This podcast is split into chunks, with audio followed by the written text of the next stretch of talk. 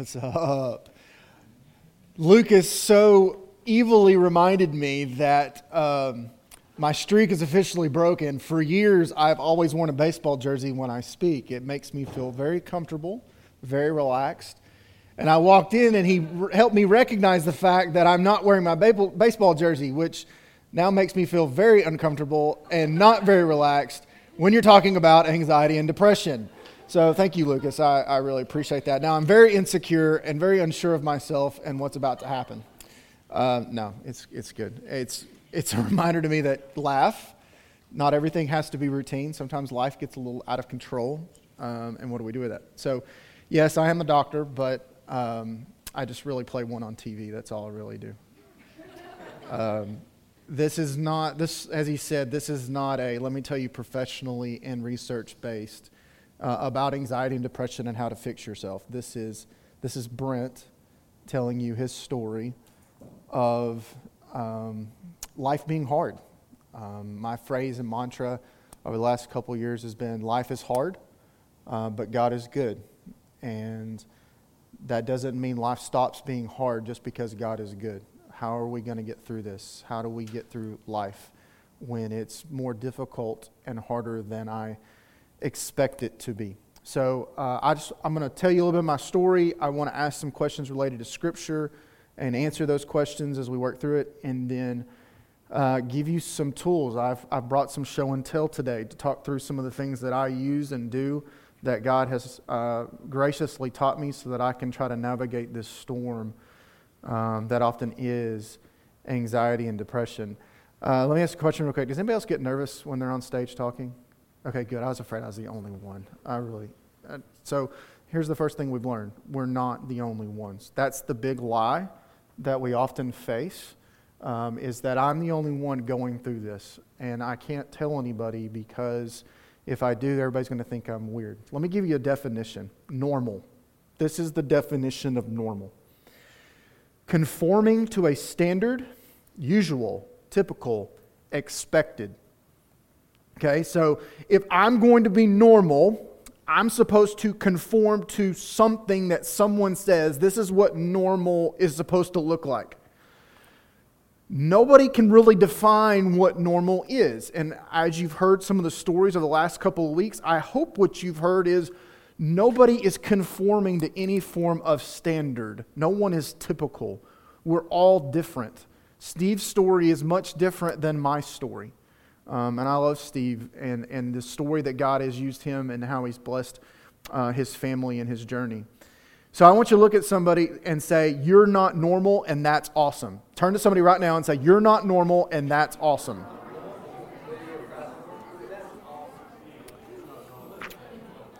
All right, so now that so now that we've gotten normal kind of out of the way, because one of the expectations, one of the things that creates anxiety and depression is this idea that I have to get to normal. I have to get to a certain standard, and it's unreachable. It's unobtainable. Um, and, and part of my journey is my mind. Um, my mind runs about 150 miles an hour in about a 35 mile an hour speed limit zone. Um, there's some benefits. God's very gracious, but there are also some negatives in that, and I'll, and I'll tell you a little bit about that in my story. So let me tell you about my story. Um, my diagnosis with anxiety and depression didn't really happen. Nobody figured it out until I was in adulthood. Uh, but I can go back and tell you that I had it when I was in middle school and high school. Um, I had major anger problems. Major. I, I can remember every year, every morning of my freshman year of high school, yelling and screaming at my mother in the suburban that we drove. She, I would just be yelling and screaming at her. I would slam the suburban door, storm into the school, and then yell and scream at my girlfriend for the first period. And then I'd finally calm down after second period and get on with my normal life. I thought that was just frustration, anger. I now can look back and tell you that one of the masks of depression especially in guys, is anger. Um, we don't typically go down in the dumps. We usually get mad and angry and we'll act out um, as a sign of need. Where, where did that come from? Why was I angry all the time? Well, again, you have to just kind of evaluate life and what was going on. Uh, raging hormones, in case you didn't know, teenagers have those. Um, that may be shock to some of you. Uh, my dad was never around. My dad and my mom were married, uh, but they pretty much lived divorce. I did not realize that until I got to college. And then my freshman year of college, I would call my mom and talk to her for an hour and 15 minutes and explain everything that went on for the entire week. And then call my dad and realize he had not talked to her at all. And I'd have to repeat the whole thing all over again for another hour and 15 minutes. And then I started picking up on the idea like, wait a minute. How often has it been, how long has it been since my mom and dad actually talked? I couldn't remember that in high school. And now looking back on it, I can pinpoint to the moment where the split happened. I get it, I understand it.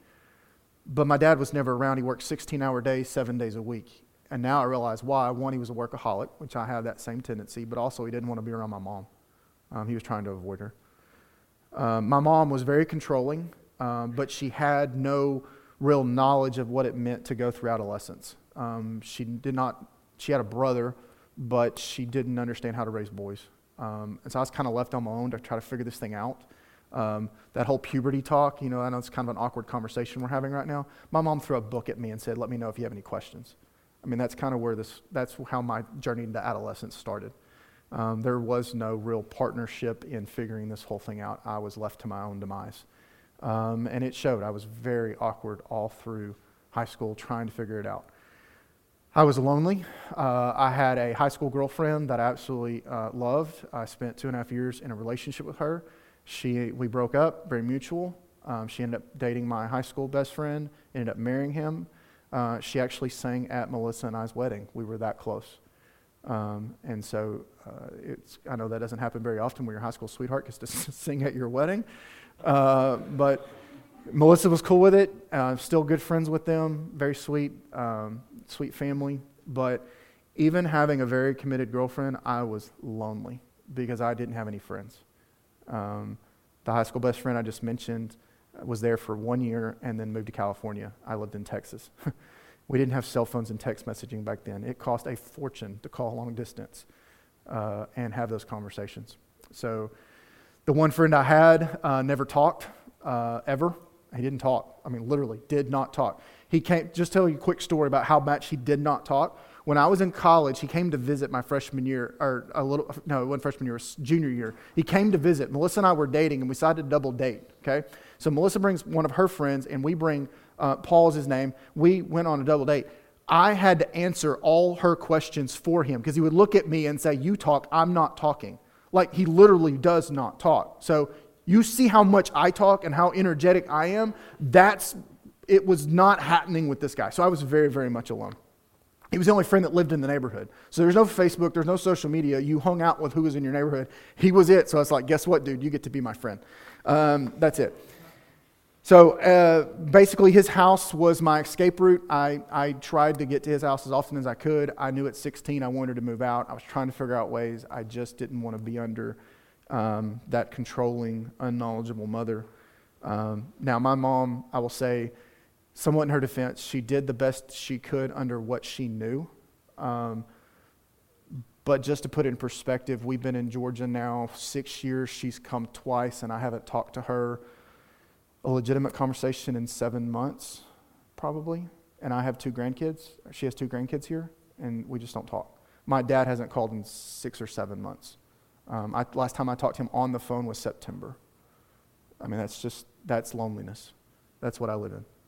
Um, and then imagine marrying my wife, uh, whose family is all up in our business. Um, they moved here uh, last year. It's been a year now. Um, she's the only child, and they, they're, they, when they first moved here, they didn't even knock on the door. They just walked in. Talk about an anxiety attack when you've never had anything like that in your life loneliness. Uh, back to teenage, I, w- I went through identity crisis. I was really good at band. I was a tuba player, first chair all region, seventh and eighth grade year. Um, prob- I was state. We had Baptist Texas all state. So the, we're Texas so big, even the Baptist had their own all region. Um, I was Texas Baptist all state in tuba my freshman year. Uh, but having the athletic letter jacket was what I thought was success, and I didn't have an athletic bone in my body. Um, but I tried basketball. I loved basketball. Um, I ended up being a football manager and slugged water at my friends just so I could get the football letter jacket with the band and the one act play and the National Honor Society on it. But it looked like an athletic jacket, therefore, I looked like an athlete. Um, I was trying to be cool, but imagine trying to be cool and trying to be godly at the same time. You're a hypocrite, you're a fake, everybody knows it, nobody wants to hang out with you. Because on one end, you're cussing and trying to be like the boys. You don't have a girlfriend that's going to do that kind of stuff. You don't really want to do that anyway because you're trying to be godly, but you're just trying to play everybody's hand and make everybody happy, and you're making nobody happy, and you're miserable. But I have nobody to navigate for me and tell me, dude, you're really good at drama. You're really good at production. You're really good at video stuff. You love acting and make a fool out of yourself on camera and on stage. Go be good at it. You like to sing. Go sing your heart out. Who cares if anybody thinks you're weird? You're gifted. Nobody told me that. Nobody cared. Nobody, nobody was around. So I had to go through trying to figure out who am I and what I am. I got saved when I was in seventh grade because I knew that's what I was supposed to do. I'd grown up in church my whole life. I felt called to ministry my sophomore year of high school. And the reason I, I surrendered to ministry, and it was more of I volunteered for two reasons. One, the guy, there was a video series that I watched and it, it was uh, Experiencing God. Some of you may have gone through that study, it's old now, but he said, if you don't do God's will for your life, you'll find someone else to do the job. So imagine having anxiety, no identity, you're going through identity crisis, you're slightly depressed because you're lonely, and you're hearing this voice of, God may just leave you at McDonald's flipping hamburgers for the rest of your life. Because that's really what I believed. If I didn't surrender to God's will, I was just going to be stuck at McDonald's. And actually, Chick fil A, because that's where I was working. I was working at Chick fil A doing waffle fries because that's what Jesus people do, right? Um, so I surrendered to ministry under that pretense. I really wanted God. I needed God.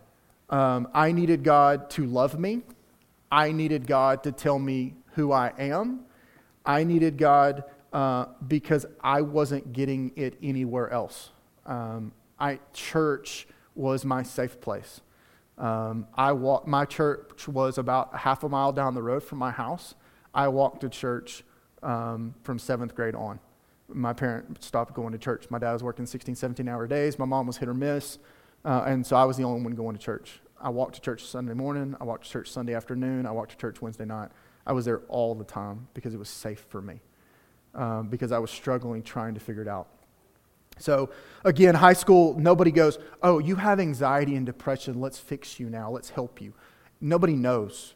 Uh, when I was in high school, uh, there was a place called Meadowview in our town, and so that's where crazy people went. And so you, um, like kind of like a state hospital type thing, you went there for detox and different things. The thought process was, if anybody, if you, if you have anxiety or they find out, they're going to put you on medication, they're going to send you to Meadowview. And so it was like, okay, don't.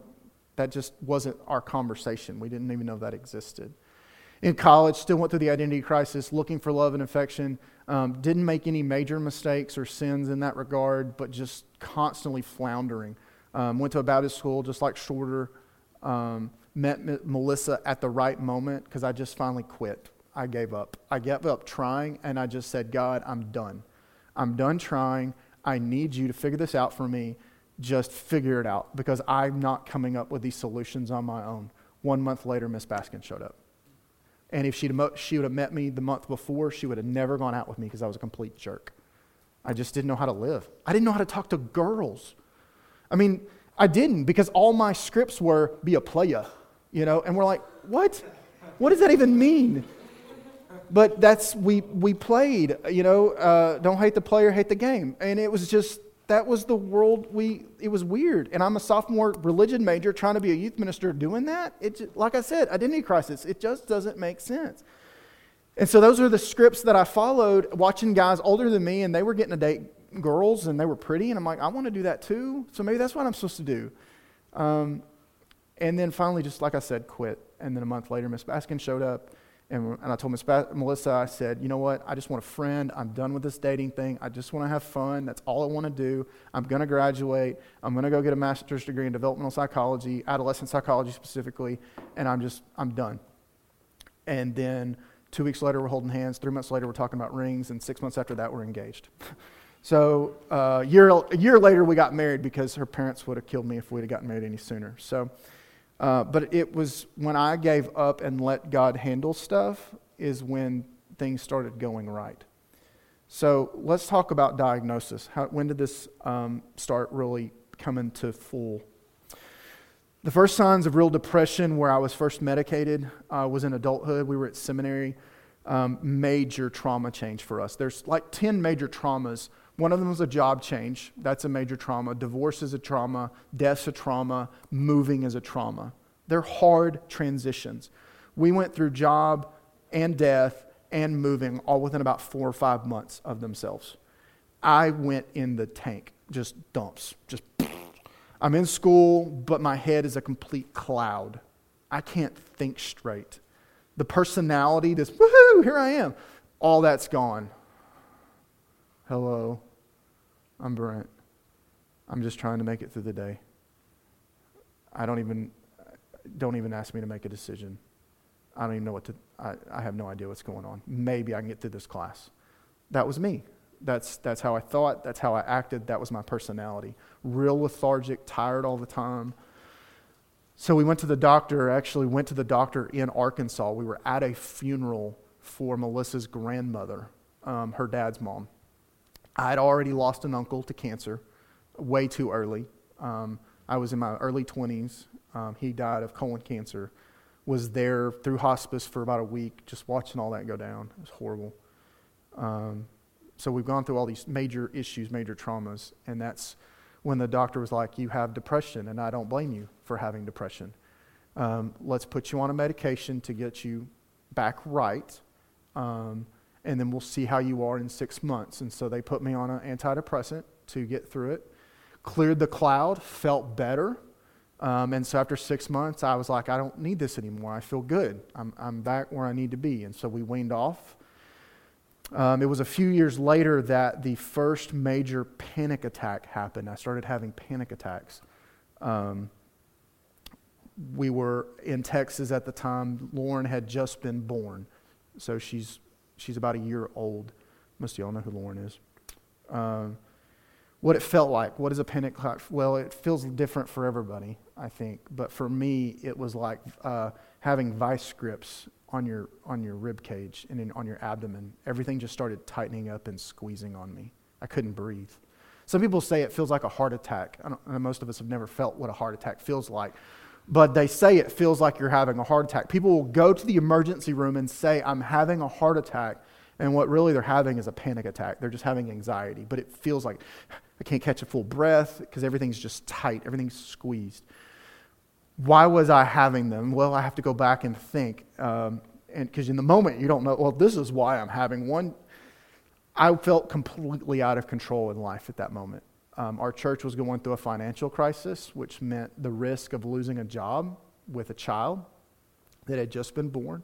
We were in a church housing, which means I was also going to lose my house. We had just gotten there. We had barely been on the job a few months.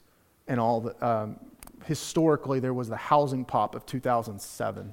Um, most of y'all won't remember that, but housing markets went just in the tank. They were this price, and then they were way below. And, our, and with that, giving went down for the church, so it was terrifying. Um, again, I was able to receive medication, uh, but felt completely out of control and f- afraid. Um, there was a little, there's, there's layers to this. So let me tell you an additional story. These are the big ones. So that was just a, I can't breathe. This is where I lost it. I mean, I just completely lost it. Um, we had just moved here. We were here about a year. Here were my expectations moving to Rome. My expectations were Rome was going to save me. I really believed that moving here was going to be the grand heaven of my life. I was in a very, very difficult church situation. Lauren was in that youth group. Um, the, the church was the stories we could tell you could write a fiction book and they'd still go this is, this is unbelievable the things that we went through as, as a family and in that church uh, were mind-boggling all every day is an adrenaline rush trying to survive spiritual battles every which way. So we thought we're leaving that. I'm to finally get the doctorate. I have achieved everything that I had had my hopes and dreams on. Uh, 11 years of pursuing this, it has finally all arrived. We're in Rome. We are set. Things are great. We have a wonderful house. right? Just breathe. It's going to be heaven. It was anything but. It was hard. Life had not stopped. Um, and so we got here, and um, I needed a root canal. That was that went bad. Um, Shorter wasn't everything that we had hoped it would be. It was really, really hard. Things were not always great. Money was not what we expected. Things got hard. So I have a preconceived expectation of perfection, normal. Right? What was normal? Conforming to a standard, typical or expected. I have an expectation. I put all my chips, my entire life was staked on that idea that this was going to be the answer to all my problems, this life circumstance. And it went completely unmet.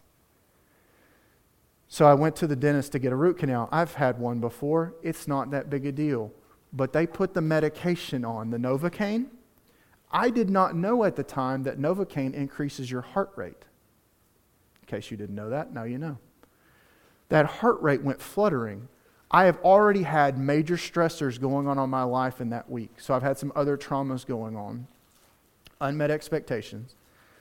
That heart rate sent me into orbit, absolute orbit. There's a thing called fight, fight or flight. I went into flight mode. My body said, We're done. I went, I was trying to leave and I felt it coming and I said, I can't even leave. I had to go back. It was Mumpower, some, you know, some of y'all, it was Mumpower's dad, freaked him out, passed out in the room, woke up and said, and realized, oh no, this is the end. I have finally hit it. Here's why. When I first got married, my dad at our wedding almost didn't make it to our wedding. My dad went into a chemical depression. His body could not handle the stressors in his life, could not handle his spousal relationship. His mother was really, really sick. His son was about to get married. Um, and he was working those 16 hour days, seven days a week. His body said, We're done. And he went into a chemical depression and was in it for over two and a half years. Couldn't go to work, long term disability. For the first year, he couldn't even get out of bed. He literally crawled out of bed to a recliner, and then he'd crawl back into bed, and that was his day. My dad's six foot, 270 pounds, just a bulk of a man, and he's just to nothing. And so, in my mind, remember, normal expectations completely unmet. I'm now going the complete opposite end 150 mile an hour mind, running. I wake up from that passing out and go, I've just turned into my father. And I lost it fetal position, crying, screaming, I'm done. I've just, I'm yelling, I've just turned into my dad. Melissa has to come get me. They have to wheel me out in a wheelchair to get me to the car, take me to my house, to my bed, screaming, crying, because crying actually helps, makes you feel better, soothing. Melissa's calling the doctor, going, You got to get him in, you got to get him in. They get me in, and um, I don't even want to go to the doctor. I'm in the car screaming, Don't take me, don't make me go, don't make me go. I'm turning into my dad, I'm turning into my dad. Uh, so I get there, and Melissa begins to pray, and I can tell you the moment I said, Somebody else is praying for, uh, for me, right? She goes, Yeah, there's a couple people praying for you. My body went completely calm again. I could just tell people were praying for me. It was in that moment that um, they put me back on a medication, but it went a step further this time. He said, You've had a lot of ups and downs. You've had ups, and then you've been on the medication, and you've had ups, and then you've been on the medication. He said, It might be time for you to go talk to a psychiatrist. There may be more going on than just depression and anxiety. Because of my dad's history, um, they had diagnosed my dad as bipolar, but my dad is not bipolar. That's my professional opinion. He doesn't show any of the symptoms. Um, I think he's just a workaholic and he's overworked and he just doesn't know how to manage life. Um, and that's kind of where I was because I've had no home life that taught me how to, to do life. I was 40, 38, 40, learning how to be, how to be an adult. Nobody ever taught me how. Um, and so I went to the psychiatrist. We tried a bunch of different medications. Oh, they made my stomach hurt, um, made me loopy. Um, but with psychiatry, it's trial and error. Um, they, they listen to your symptoms, they ask you questions, and then they try to figure out which one fits you best. Um, this one is the one that I take, but it's, it's temporary. They never found a long term solution. What helped me was getting my head right, not by medication, but by fighting and not accepting what I thought was normal. I had to relearn normal, not based on everybody else's expectation, but what God had created me to be normal. I had to learn who I was. At 38, I had to go through an identity crisis and figure out what does, what does Brent, what is Brent supposed to look like? Brent needs to learn how to rest because he works too much. Brent's mind needs to slow down because he thinks too much and he overthinks. Um, so that was the first big panic attack. And that's when I started going through the psychiatry. I had to start reprogramming my brain to think differently. I also learned um, that there were some traumas that I had never gotten over. Uh, Lauren I told you she was one, but what I didn't tell you was the reason how we got to Texas. I've kind of mentioned to you briefly for those of you who heard me before. In 2004, January 11th, 2000, not January, excuse me, July 11th, 2004, I was at an altar praying to God, this is your youth ministry. You can do with it what you want. I'm tired. I'm tired of doing youth ministry way everybody else wants me to do. it. I want to do it your way. July 12th, 2004, pastor calls me into his office that morning and said, You're fired. You got two weeks to get out. Melissa was seven months pregnant with Lauren. My birthday is on July 17th. What a great birthday present. July 18th, I resign. July 18th, that afternoon, Lauren, or Melissa's leg is the size of mine. If you haven't seen Miss Baskin, she's five foot tall, about a, less than 100 pounds. Her leg should not be this big. We go to the doctor. They run some tests. We go to another doctor. They run some tests. Go back to the doctor on Wednesday. They run an ultrasound. Um, and they say, hey, guess what? Lauren's coming this weekend if we can get her here because she's having major complications. So Lauren's a seven, a seven week preemie. Um, had major issues. When she was born, she was a one, zero meaning dead, 10 meaning fully alive. She was a one. Um, she's a rock star now. She has no medical complications other than asthma. Um, I won't go too much more into her story because she would kill me. Um, but that was all, that was a heavily traumatic experience. But because I'd been fired, I went into fight mode trying to find another job to take care of my family, and I never, ever recovered from it. I never got over it because I never even took the time to process. I did not process that experience until a year and a half ago. I carried it with me for 14 years. And then the day I finally processed it, I bawled like a baby. It was the scariest day of my life. But I had not realized that was a problem until I had gone through all this mess. One more panic attack uh, February of last year, uh, Lauren and Kylie and I were in Greeneville, Tennessee for a D Now weekend. And, um, and my stomach just went nuts hurt, panic, nausea. And I'm supposed to speak at a D Now weekend like I'm speaking to you. I had to speak three times. I barely made it. I was miserable. I wanted to go home as fast as I possibly could, but I was four hours away, and I had Lauren and Kylie with me, and they couldn't drive. and they were in my truck. And I was like, I can't leave. And I'm miserable. I just want to go home. And I couldn't figure out what was wrong with me. Um, and so I was on heavy doses of this. This is temporary. This is Xanax because um, this is what the psychiatrist gave me because it hadn't happened long term. So I was on a couple of these to try to get through it. And um, went back home and started going to every doctor I could because it wasn't all mental. I had a mental clean bill of health. I, I didn't know what was going on because I thought it was my anxiety creeping back up. Went through every test and then went to the gastroenterologist for, for my stomach and learned this is something I did not know that what goes on up here is the exact same thing that goes down here. So if you ever get butterflies in your stomach, or you get nervous, or your stomach gets in knots when you get nervous before you go on stage, The reason that you have anxiety is called serotonin. It, your body releases it, it's extra, and it's up here. But I didn't know it's also down here. And so, what my anxiety, what I thought was my anxiety up here, was actually my anxiety down here, which is why I have these um, antacids. I did not realize that what I was eating and putting in my body was actually causing some of my anxiety issues too. And so, my anxiety and depression has multiple layers to it. Some of it's life, some of it's trauma, and some of it's what I eat. I am still a work in progress, people. I am 41. Am I 41 yet? No, I'm not 41 yet. I'll hold on to the 40 for a little while longer. But I'm not perfect. Um, I, I walk into my Old Testament class and I deal with freshmen, most of who have never read the Bible a day in their life, and I walk in terrified every day that I'm going to get exposed as a fake, that I don't know enough about the Bible. That's a complete lie because I don't know anything about it either. Um, I could make stuff up, and sometimes I do. Because um, I'll walk out of class and go, you know what? I think I just told them something wrong about the Bible. And I'll say, God, forgive me, Holy Spirit, work in ways I cannot see.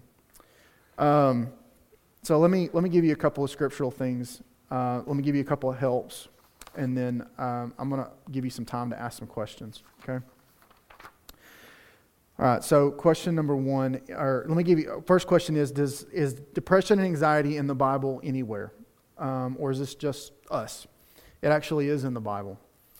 Um, Elijah, 1 Kings chapter 19, uh, he's terrified. He's just fought the 450 prophets of Baal.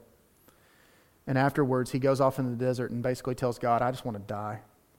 I'm terrified of her. I'm alone. I'm the only one. So he's afraid and he's alone. David in Psalm 22 says, My God, my God, why have you forsaken me? Wait a minute, is that in the New Testament too? My God, my God, why have you forsaken me? Does anybody remember who else said that in the New Testament? Jesus said it. Yeah. Hmm. Is God really turning his back on him? No. You have to read Psalm 22 and realize he's very depressed. He's alone. He's afraid because he's being attacked by his enemies. But if you read the end of Psalm 22, it says, But I'm going to, I'm going to tell the world about my God. And all nations are going to be blessed, and everyone's going to be saved, um, have an opportunity for salvation because of God's faithfulness to me and to his people. But he's terrified but he knows promise and hope. David, depressed. Jonah. Jonah in Jonah chapter 4, we did Jonah, I think, last year, if I remember. Yep. Uh, Jonah is angry in Jonah chapter 4. He's mad and angry at God. I would argue that he's slightly depressed because he knows he's, in, he's completely lost control. God is doing exactly what God had said he was going to do, which is relent against the Assyrians and allow them to repent. And, and he's just, he's depressed because he's like, I want these people to die and I can't get my way. Um, so I think he's dealing with some issues. Jeremiah in chapter 20 is depressed. He's known as the weeping prophet. In Jeremiah chapter 20, he's facing massive opposition for doing the right thing. You can be absolutely good at what you do. You can be perfect. You can walk the right way. You can do everything the right way and still be depressed and anxious. Sometimes we just can't fix it. Life just hits us. He's facing a major traumatic issue. His entire life is about to go away. Babylon's about to come in and attack and wipe them completely out. Uh, Jesus already told you, quote Psalm 22. Uh, if you know anything about him being in the Garden of Gethsemane, it says Gethsemane. He says he drops sweats of blood. The, the, the, he's sweating blood. That means the capillaries in his brain or on his forehead are popping because of the stress and anxiety that he's under. He's under a major amount of stress in this moment because he knows what's about to happen to him. It says that his uh, disciples were sorrowful and asleep in their sorrow um, as well. Um, crying can put you to sleep. That's why you always get sleepy after you cry. I would suggest that possibly Peter was a little manic. Um, he jumped out of a boat twice, a perfectly good boat in the water. He jumped out and just took off. For, he just, uh, he chopped a dude's ear off in the garden, even though he was outnumbered and outgunned. He just didn't know what to do with himself. He just, ah, right? I think, I think there was issues. But here's the good news. I think God used that. because he spoke to, th- to an, after the Holy Spirit comes in Acts chapter 2, he preaches the gospel and 3,000 people get saved. The next chapter, or two chapters later, Acts chapter 4, he speaks before the PhDs and he barely has a high school education and preaches the gospel because it says they took note that this man had been with Jesus. Sometimes God has built us for unique purposes and gifted us. I told you I, I work with teenagers. Um, I'm kind of crazy that way. I think God built me to be who I am. Turn with me in Scripture real quick because I do want to give you some Scripture. And then we'll have a few minutes for questions. Philippians chapter 4. I think God has given us a tool in Scripture, and then I'm going to tell you a little bit about some of the tools that I've gotten here in front of me and give you some personal things to do. Philippians chapter 4. Um,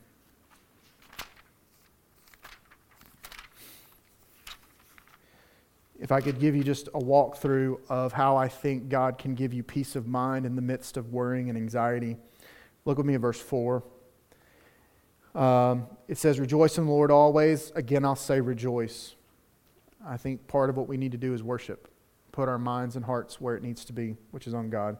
There's something bigger at work than just our problems, and He is our future, even in the midst of temporary setbacks. I still struggle with that mindset in reality.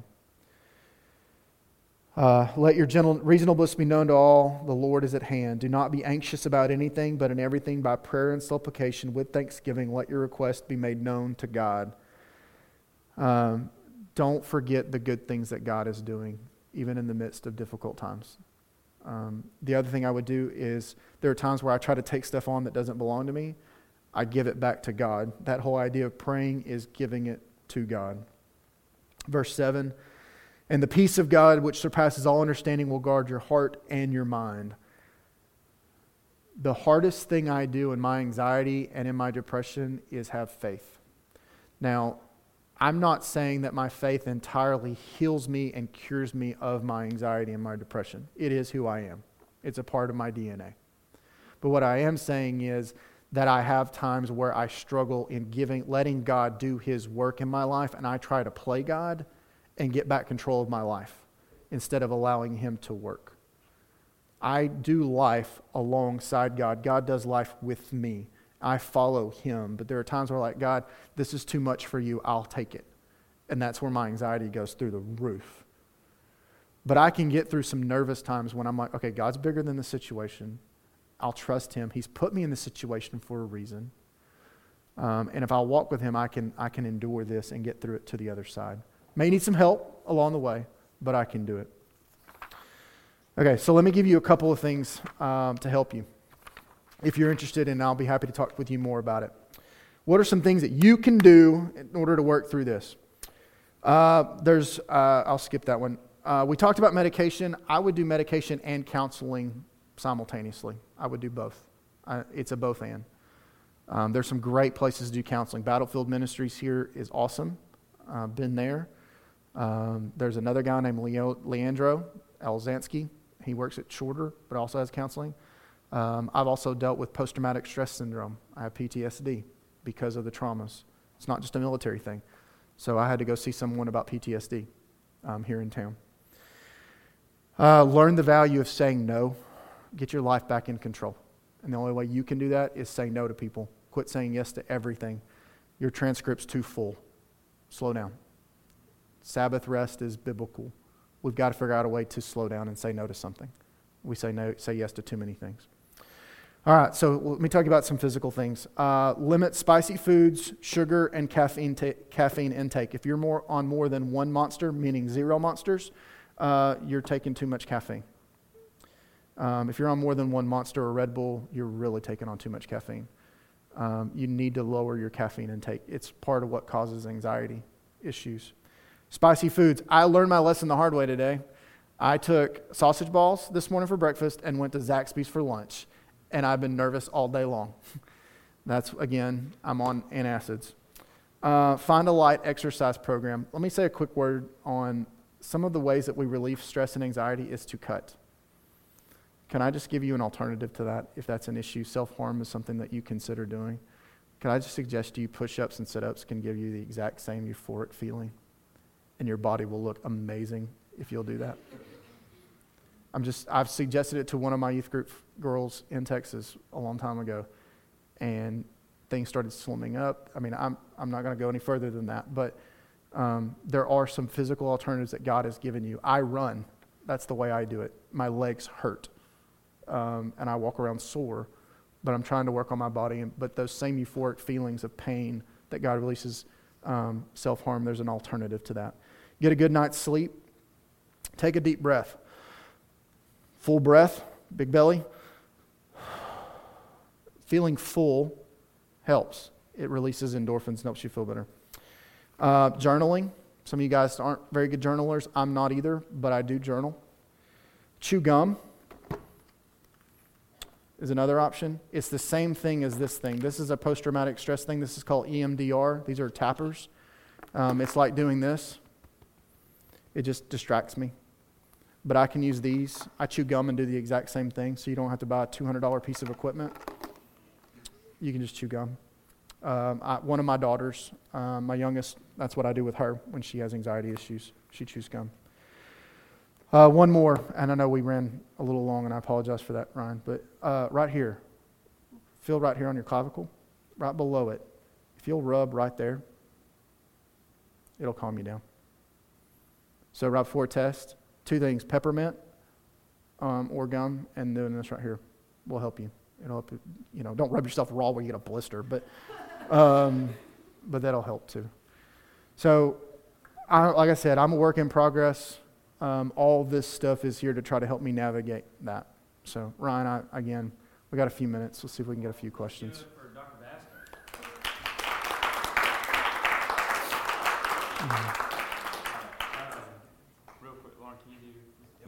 Can you pull up a stool, my man? Is that, or if you yeah. want to stand, whatever you think. Um, man, thank you so much for sharing your heart uh, and just for being so honest. This is so important, guys. It's it's not Christianity is not you know we've got everything together and then we go to Jesus, right? And we talk about that all the time. But to see it in other people who do not have it all together, yet they still go before the throne of Jesus, that's so encouraging and helpful. So thank you, Brent, for your honesty. Um, I want to recommend two resources to you real quick, and then we want to get in a couple questions with Brent. The first one is a book. I know it's, oh, cool, thanks, Ryan. Um, but a book that I think is so helpful. It is called, and I think it's up here, it is called Afraid of All the Things Tornadoes, Cancer, Adoption, and Other Stuff You Need the Gospel For. Um, super engaging book. This woman who wrote it, her name is Scarlet Hiltibidal. Uh, I bought it a couple days ago, and it is absolutely tearing through me. It is so good. She has wrestled with anxiety since her parents divorced when she was five, and she had she didn't have that stability growing up that she was supposed to have, so she compensated for it in other areas. And all throughout her life, the gospel just continues to be taught to her by other folks, okay, by others. It wasn't some magic moment, but she talks about all these different things that she stresses about and goes through, and it's just an incredible how she reminds herself over and over that Jesus has her back, that Jesus is her guide. Um, spring break's coming up, just something to do during that time. But again, I know books are like, ho, ho, ho, but I'm serious. But like, it's so helpful. I think this is so helpful. The other thing, write this down if you, or, or put it in your phone or whatever. There's a sermon on YouTube by a guy named Tim Keller called The Wounded Soul. Okay? The wounded soul. It's this idea of these different roots of anxiety is not just chemical, it's not just faith based, it's not just physical, it's all these different factors. So, how do we work on that in different ways? Does that make sense? So, Tim Keller, The Wounded Soul, and then um, Afraid of All the Things. Let me open my handy dandy journal. Me one here. There we go. Okay. Brent, you spoke on a, several things that I, that I really, really enjoyed. And one of the things that you talked about early on is that you talked about how family is so important, how friends is so important. Just, you know, nobody ever came to you and told you, you're really good at this, or I'm really proud of you, or I think you're just doing such a good job. And, and at a young age, you needed that and you didn't have it. This is one way that these guys can impact each other and themselves. Can you just speak a little bit more to that for, for one to two minutes about the importance of helping each other through just positive reinforcement and that sort of thing? Uh, community is biblical. Um, the hardest part about doing community is being vulnerable. There was a brief period of time in my high school career, um, sophomore year, where my youth pastor got seven guys together and we started memorizing scripture together. He quit, went to adult education, but we kept meeting together periodically. But it wasn't until my senior year that we really started having those difficult conversations, like guy type conversations. But it took some serious vulner- vulnerability for us to do that. Out of that group, five of us, out of that seven, I think four of us are in ministry um, doing some form of ministerial work. But I think it was being encouraging each other to do the right thing. But that takes, it's scary because it takes vulnerability. You have to be able to trust and be honest. And in the world we live in, honesty is not something we often do hmm. publicly. Most of it's done privately. Yeah. Well, and I think, you know, have you ever gotten like an encouraging text randomly from someone and be like, wish you hadn't sent me that? Like, no. No one, thank you, Lauren. No one is ever like, yeah. oh, why did you send me that? But like, but we don't ever, but we don't ever do that. Does that make sense? Like, we don't ever feel like the need to encourage somebody. Does that make sense? Or to just come alongside someone. So I encourage you guys to do that as well as in family. That's huge spouse, uh, spouses, but also like brothers and sisters and siblings, like encourage one another. Come alongside it. That's what we're for, is to come alongside each other and encourage each other. And that on that note, Brent, so maybe some, someone here, I, I don't know if I'm feeling anxious. I don't, I don't know if I have depression. I'm not really sure. I don't really know what to look for. Who should they talk to about that? Um, family, maybe pastoral staff, maybe friends can get kind of tricky because none of your your friends are great, but they haven't had training. Does that make sense? Like, so how who should they ask about? Hey, this is what I'm going through. Mm-hmm. Is this what that is? Don't ask Alexa. Don't ask Siri. Okay. And don't yeah. ask Google. Okay, because Google will tell you you're going to die in about six weeks. all right. Um, just that's don't do that because it'll the hypochondriac part of us and the mind will start running. Nice. Um, find an adult you trust if you feel like you can talk to your parents about it, talk to them. Hmm. Um, you may need to go to a physician and just get a basic checkup, physical. Just they may ask you some questions, blood work, just to make sure you're okay. Mm-hmm. Um, like I said, going to psychiatrist was one of the best experiences I ever did because it helped me work through my process and argue with someone on the med- on the medical side to get some help that I desperately mm-hmm. needed. Family doctors can't always do that, but they can be a great start. Uh, Ryan would be a great asset to you. I would love to be an asset to you just to kind of talk mm. through that. Some of our anxiety and depression, the, the medical community, the world right now wants to say, you're all anxious and you all need to be on medication. That's, that was the New York Times article from a couple of days ago. Increased anxiety amongst your generation.